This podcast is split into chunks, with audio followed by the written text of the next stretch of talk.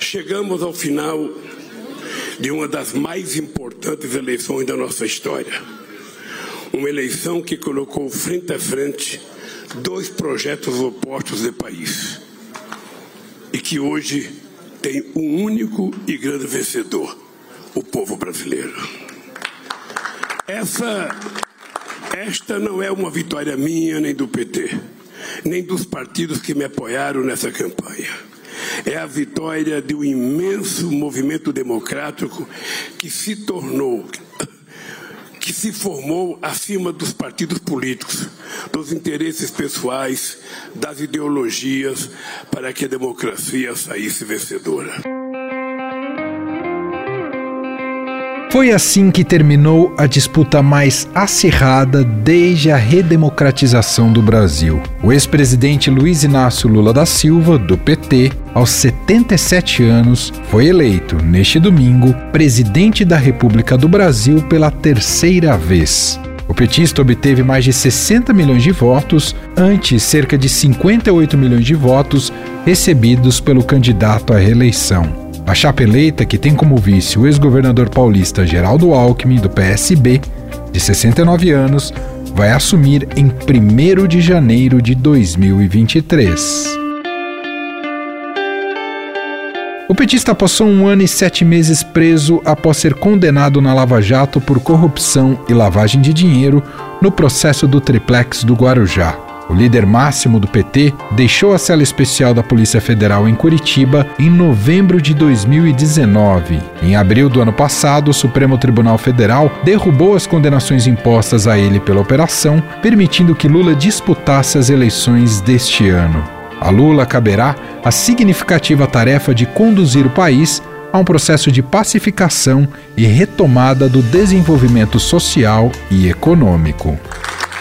O desafio, o desafio é imenso. É preciso reconstruir este país com todas as suas dimensões.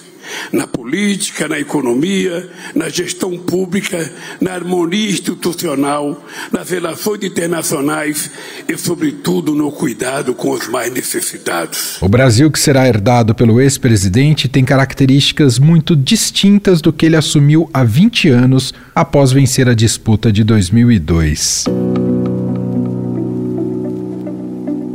Os partidos de direita, com predomínio das legendas do Centrão, conquistaram a maioria das cadeiras da Câmara e do Senado em disputa. Logo após o resultado de uma eleição bastante apertada, o presidente da Câmara, Arthur Lira, disse que é o momento de acalmar os ânimos e de unir o país. Não podemos aceitar revanchismos ou perseguições, seja de que lado for. Agora é olhar para diante, debater nas instâncias legítimas e democráticas, restabelecer o respeito e autonomia dos poderes e avançar para melhorar a vida de todos, principalmente daqueles mais vulneráveis. No Senado, a eleição também foi marcada pela vitória de aliados de Bolsonaro e políticos associados ao presidente. Os partidos de direita emplacaram 19 nomes.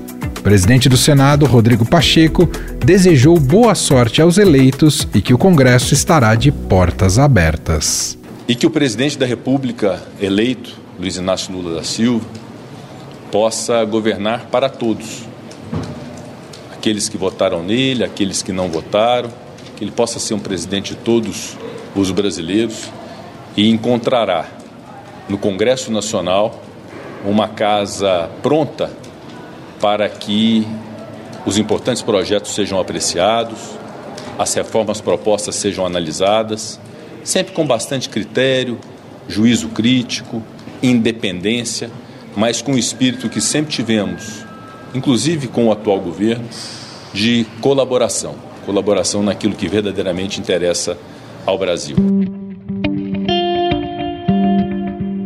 Na lista de desafios de Lula, o maior talvez seja governar uma sociedade dividida, onde 46% dos brasileiros rejeitam sua imagem. Mas o domingo foi dia também de conhecer novos governadores. Em São Paulo, Bolsonaro conseguiu eleger seu candidato, Tarcísio de Freitas, que venceu Fernando Haddad do PT. Agradecer a minha família, companheira de sempre, né, que deu suporte para essa caminhada. Agradecer aos presidentes dos partidos que nos apoiaram, agradecer na pessoa do Marcos Pereira, né. Tenho que agradecer ao presidente Bolsonaro pela oportunidade mas principalmente aos mais de 9 milhões e 700 mil paulistas que depositaram confiança no nosso projeto no dia de hoje.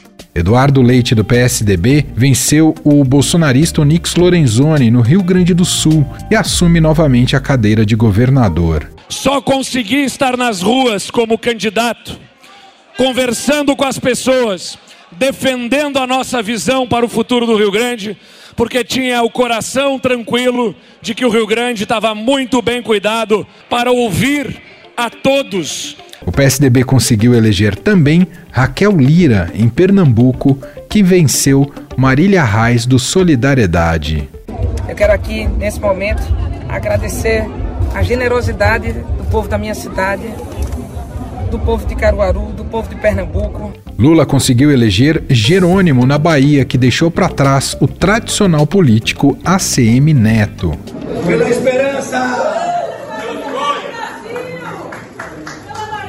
Renato Casagrande, do PSB, venceu no Espírito Santo, Wilson Lima, do União Brasil, no Amazonas, Fábio, do PSD, em Sergipe, João Azevedo, do PSB, na Paraíba, Jorginho Melo, do PL, em Santa Catarina, Paulo Dantas, do MDB, em Alagoas, Eduardo Riedel, do PSDB, no Mato Grosso do Sul, e Coronel Marcos Rocha, do União Brasil, em Rondônia. No fechamento da eleição, o presidente do Tribunal Superior Eleitoral, ministro Alexandre de Moraes, classificou o pleito como uma vitória da democracia, sem espaço para contestação.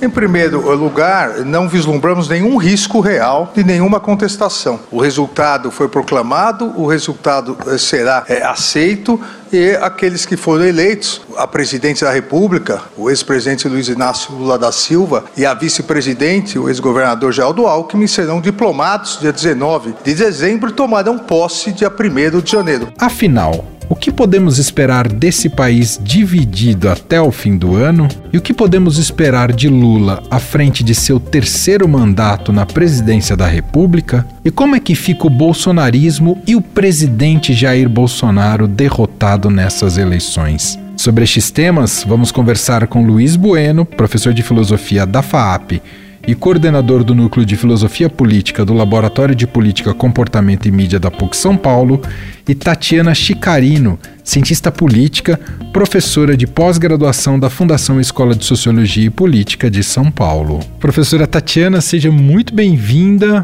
Obrigado por estar aqui com a gente, participando mais uma vez, repetindo o que fizemos no primeiro turno das eleições.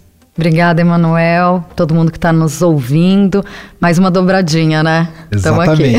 Repetindo a dobradinha é. com o é. professor Luiz Bueno, que também está aqui com a gente. Olá, Luiz, tudo bem?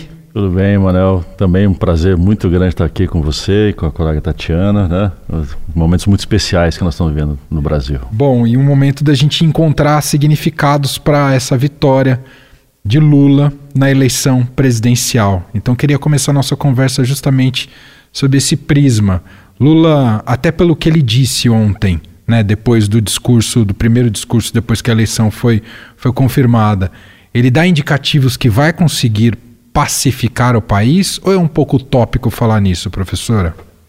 Bom, essa, essa missão política do Lula é fundamental. A gente realmente precisa é, colocar a política em outros termos. A política, ela é, ela é discussão, ela é divergência, ela é isso, a democracia também, mas isso não olhando o outro como inimigo, né? É o que a gente acabou construindo nos últimos anos. E a retirada da extrema-direita do poder pelo voto, isso é fundamental. Isso é fundamental para o Brasil e isso é fundamental para a América Latina e para outros países também. Está todo mundo de olho no Brasil.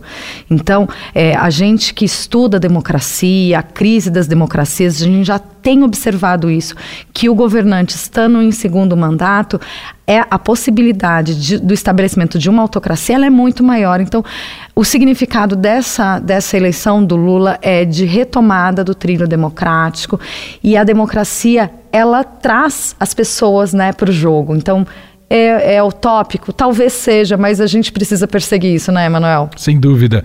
Fiz essa primeira pergunta, professor, porque se olharmos para o resultado concreto, é um resultado muito acirrado. Mais acirrado do que foi Dilma e Aécio. E a gente sabe o que deu depois de, é, que a Dilma foi reeleita né, e como foi turbulento o governo dela. É, eu não sei se serve como comparativo, mas quais são as condições de Lula a partir de agora de conseguir essa concertação nacional? Bem, então, realmente o desafio que ele tem pela frente é grande, porque ele vai contar com um Congresso muito mais é, de oposição, ou melhor assim, um Congresso que não tenha, ele, onde ele não tem maioria. Né? Então, a, a governabilidade dele já vai ser mais complicada. Mas, assim, ele tem essa capacidade, ele já, ele já teve a capacidade de montar uma frente bastante ampla para poder passar por esse período. Ele tem essa capacidade de negociação, ele é um grande articulador, então pode-se contar que com isso, pelo menos em termos de, de, de, de uma transição né, nesse novo governo para um, um, período melhor, talvez assim, ele é muito capacitado para fazer isso se ele, se ele mantiver essa mesma visão que ele apresentou no discurso e que ele vem falando em campanha, o que a gente espera que seja o seja um encaminhamento no, do, do, Brasil.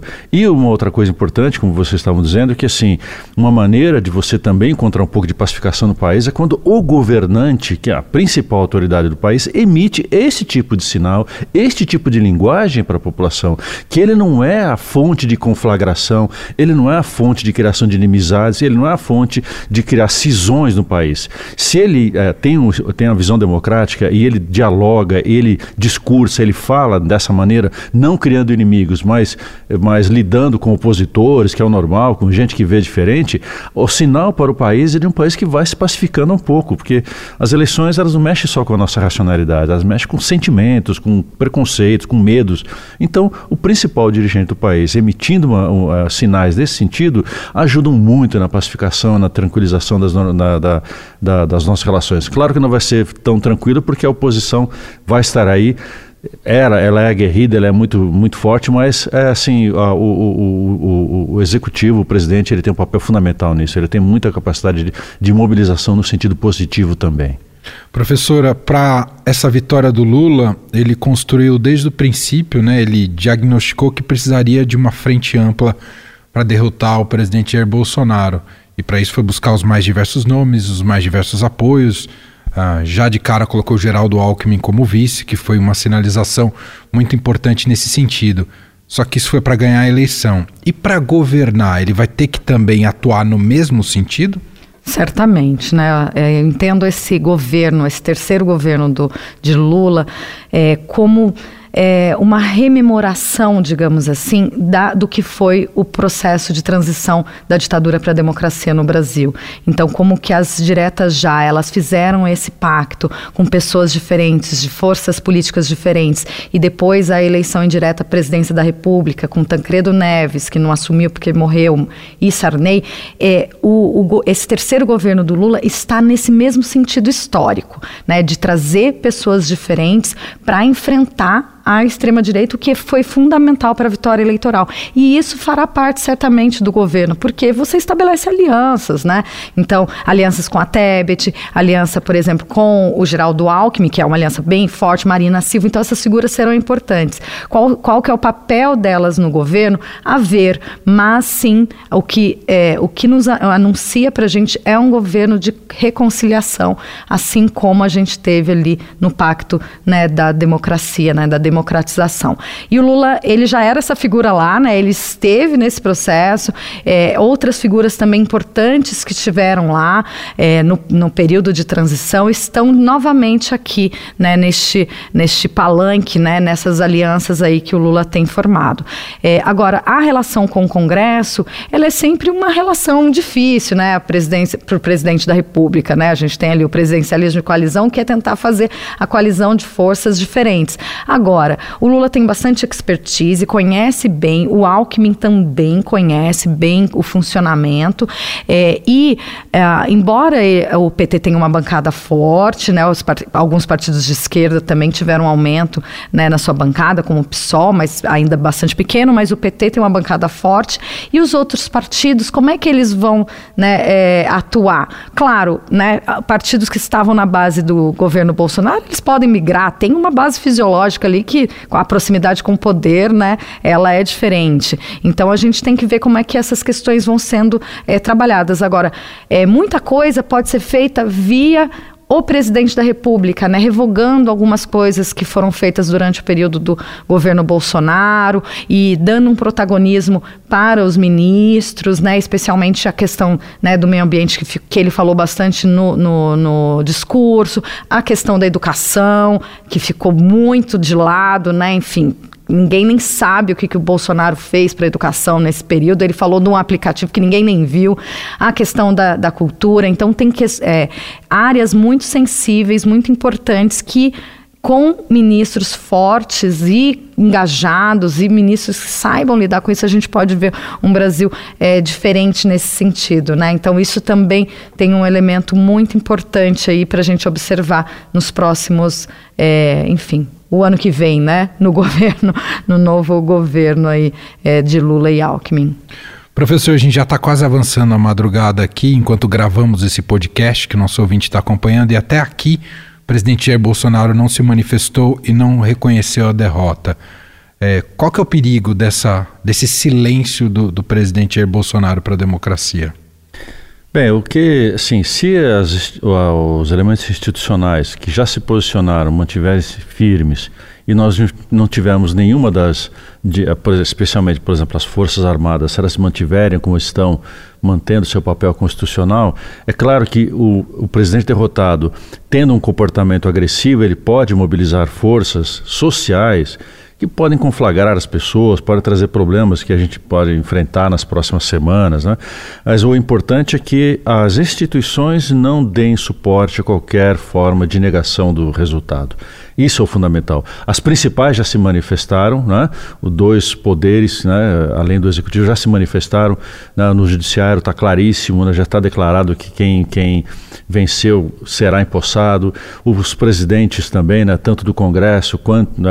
que no caso Rodrigo Pacheco, mas também o, né? o Lira também já, já tinha se manifestado. Ou seja, uh, o, uh, os dois poderes que compõem a República já estão é, é, já declararam que a normalidade vai, vai, vai prevalecer. Então, assim, o, é, a, a, resistência do presidente Bolsonaro só causaria problemas se ela tiver, se tivesse algum apoio institucional que pudesse rachar a República. Não tendo, o que ele pode fazer é a mobilização da sociedade, ou seja, dos seus apoiadores, né, e, e de, de, de, causarem problemas. É claro que se ele usar uh, o modelo Trump, ele que não facilite a transição para o novo governo, ele, ele, pode dificultar, pode tensionar as relações, né? Então, é claro que assim, é, é, ele ainda é o presidente, ainda tem força até que ele entregue o poder, não é?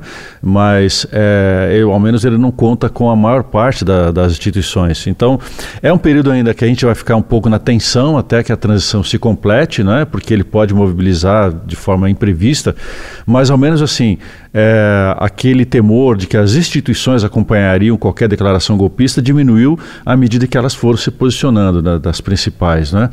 Então, agora sim, é, se ele não se posicionar logo, ele, é, ele também fica com, com a peste do derrotado que não reconhece uma derrota com hombridade. Né? Isso também compromete um pouco a sua imagem né, como, como alguém que ocupou um poder dos mais importantes da República. E professora, como é que sai o bolsonarismo dessa eleição? Muita gente diz que ele é maior do que o Bolsonaro. Qual que é o diagnóstico que já é possível fazer? Não, certamente o bolsonarismo continuará existindo, né? O bolsonarismo enquanto movimento, né? É, mas não estando né, na presidência da República, você não tem acesso a recursos, enfim, né? A máquina do Estado. Então, essa é uma, né? Claro que ah, eles vão se, se tornar mais frágeis, mas está muito enraizado na nossa sociabilidade. Né? Então, assim como a gente teve períodos pós-guerra em que teve desnazificação, a gente vai ter que ter um processo de desradicalização no Brasil. Né? Então, de entender que a vitória eleitoral ela precisa ser considerada cumprida, que o, o, o adversário é adversário e é legítimo, não é inimigo né, para ser eliminado. Então, o Bolsonaro não provavelmente não vai de, né, é, reconhecer a vitória, pelo menos não publicamente, porque ele reza essa cartilha. A cartilha da extrema-direita é essa, é não reconhecer a legitimidade do adversário. O adversário, ele não é né, legítimo, ele é o inimigo. Então, está dentro dessa mesma lógica. Agora, como que o bolsonarismo opera? O bolsonarismo opera na desinformação, o bolsonarismo opera na retórica do ódio. E isso tem que ser desmobilizado. Isso não quer dizer que todo mundo, a partir de hoje, ah, sou lulista. Não é isso. Né? É fazer oposição? Claro que é fazer oposição. Democracia tem que ter, tem que ter oposição, senão deixa de ser democracia. Agora, é tudo base, é, baseado no ódio, baseado na desinformação, isso é inaceitável. Então a gente precisa, como sociedade, também repactuar isso. Não é aceitável né, numa eleição que esse seja né, uma, né, um, um elemento, um recurso aí. É, então, o bolsonarismo tem ainda umas figuras importantes, né, figuras ali que são bastante representativas desse movimento, Carlos Zambelli, Eduardo Bolsonaro, Damares, mas a ver como é que eles vão conseguir né, se mobilizar né, e fazer e manter né, esse bolsonarismo aceso, esse bolsonarismo pujante. É, a gente vai ter que observar nos próximos a seguir cenas do próximo capítulo, né? Pegando esse gancho, o ex-ministro do Bolsonaro, Tarcísio de Freitas, foi eleito num dos estados mais importantes da nação, tanto do ponto de vista eleitoral quanto do ponto de vista econômico, que é São Paulo. É, o quanto Tarcísio pode ser essa, esse motor, essa válvula de sobrevivência Uh, e força do bolsonarismo ao longo dos próximos anos, professor? É, ele pode ser, sim, né, porque afinal de contas São Paulo, é, é, é nesse, no sentido econômico, é a principal unidade da federação, sentido assim, populacional, o maior colégio eleitoral do país. Então, e deu uma vitória muito expressiva né, para Tarcísio.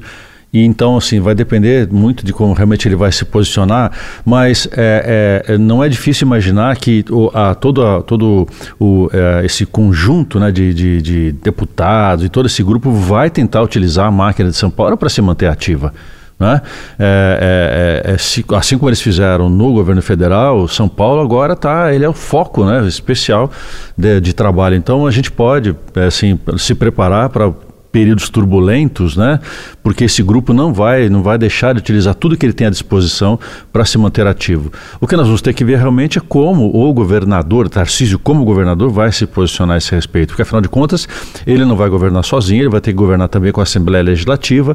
Né? Ele vai ter que, ele precisa desse arco de apoios para ser, para ter, para poder governar, né? Então assim, é, é, a, a ele tem o arco de apoio deles, tem maioria na, na, na, Câmara? Tem, na, perdão, na Assembleia tem, mas não quer dizer que a, a essa, esse, esse grupo todo né, de, de, deputados está com ele, fechado com ele. Não é? é já um grupo histórico que tem já uma trajetória, ou seja, é um grupo que está acostumado a negociar, então pode ser que ele também vai fazer exigências a Tarcísio que não permite também essa liberdade toda que ele teria, né? É, assim, se ele fosse majoritário aqui desde muito tempo, já tivesse todo todo uma, um enraizamento como o PSDB tinha na, na, no, no, governo. Então, assim, o grupo ideológico vai tentar fazer o uso da máquina. Isso a gente pode esperar, porque ele é assim, a, a, a extrema-direita, como a Tatiana estava dizendo, opera assim. Né? Mas São Paulo também não, talvez não funciona também de maneira tão fácil quanto ele pudesse né, imaginar que vai se entregar de mão beijada né, a, a qualquer tipo de desmando. É, não vai ser um período, eu não acredito que vai ser um período muito fácil, né, porque essa confrontação deve continuar acontecendo, mas ela tem alguns, alguns, alguns focos aqui, talvez de, de acomodação com que ele vai, com que não só o Tarcísio, mas o grupo vai ter que lidar também no estado. As últimas duas perguntas para a gente fechar. Para você, Tatiana, a gente falou muito que a eleição seria pautada pela economia. Não só a eleição, agora também a missão do Lula é dar respostas diretamente nesse campo. É o primeiro desafio?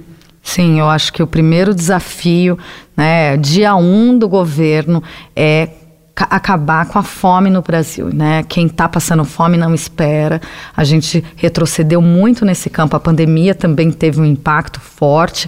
Então o Lula falou isso no discurso dele, né? Acabar com a miséria. É, isso é um, como uma questão pessoal dele e isso tem que fazer parte da economia. O Brasil precisa crescer, precisa ser próspero e as pessoas também precisam partilhar essa prosperidade, né? Então a democracia também permite isso, né, Emanuel? Então é, a, o, o Lula falou colocar o pobre no orçamento. O pobre tem que estar no orçamento. É claro que a gente tem que discutir questões como né, equilíbrio fiscal, obviamente, né? Mas a gente precisa ter este olhar, porque não dá para a gente aceitar um país tão rico como o Brasil, né, com riquezas naturais tão né, é, exuberantes que pessoas passem fome. Então, esse é um, um, uma questão que pode, de fato, reconciliar também as pessoas, né? Então, quando o Lula foi eleito em 2002, existia isso, né? Quase que né, um pacto ali para acabar com a fome no Brasil. Isso pode ser de novo e a gente pode reconciliar isso como uma bandeira do Brasil, né? Algo que todo mundo tem que enfrentar, independentemente de coloração política, ideológica, etc. E isso é, o combate à fome, ele mobiliza elementos racionais e também os afetos, né? Como o professor falou, isso é importantíssimo na política. Então, é, olhar para o Brasil e, e, ver que tem possibilidade de, de, ser mais próspero, isso é importante, né? Isso é realmente bastante pujante, né? Então, acho que essa, essa é uma missão do Lula, de todos que estão com ele, mas também de todos nós. E a última para você, professor. Uma eleição marcada por dois presidentes com legados e com uma popularidade conhecidos na sociedade brasileira como um todo. E é comum quando conversamos, inclusive, com, com vocês, né, cientistas políticos e também quem atua na área política, sempre a cobrança por novas lideranças no país, novas lideranças políticas. A melhor notícia dessa eleição se chama Simone Tebet?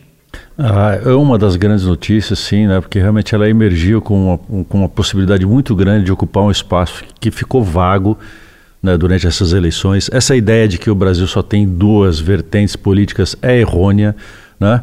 É assim, nós temos espaço para mais vertentes importantes e ela, quem sabe, ocupe esse espaço de um centro democrático que ficou esvaziado por uma série de circunstâncias da nossa história recente, mas ficou esvaziado e ela entrou exatamente nesse campo. Ela pode ser uma das, da, das pessoas que vai renovar a política nas próximas eleições, né?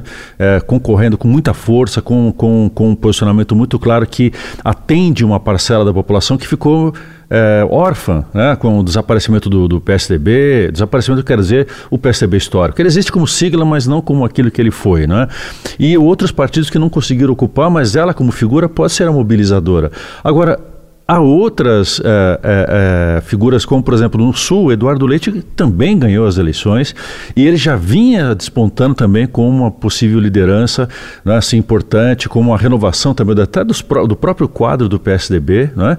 É outra, outra pessoa que pode ocupar esse espaço aí, né, que ficou também vago. Né? Então há algumas figuras surgindo que, quem sabe, possam reconstruir não é, esse, esse, essa diversidade política né, brasileira, é, por exemplo, uma coisa que o PT não tem. Né? Assim, quando o Lula sair, quem é que o PT vai ter? Ele vai ter que se esforçar também para construir é, novos quadros. Aqui, né? assim, ele ficou muito dependente da figura do Lula e o Lula saindo eu, talvez o PT tenha essa, é, tenha, mas ele tem quatro anos onde ele pode de repente, né, assim, fazer que, com que figuras importantes surjam, ocupem cargos importantes, né?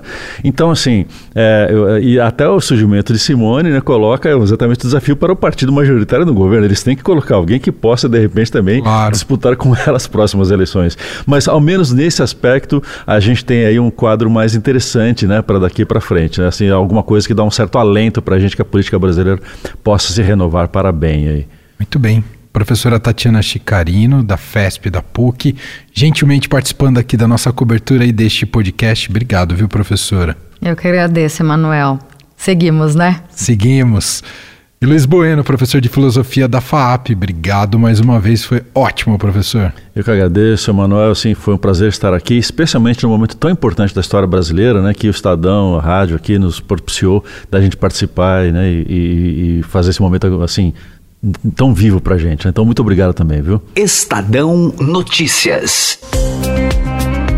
E este foi o Estadão Notícias de hoje, segunda-feira, 31 de outubro de 2022. A apresentação foi minha, Emanuel Bonfim. Na produção, edição e roteiro, Gustavo Lopes, Jefferson Perleberg, Gabriela Forte, Alex Braga, Ana Clara Prachedes e Zeca Ferreira. A montagem é de Vitor Reis. Mande pra gente o seu e-mail podcast@estadão.com.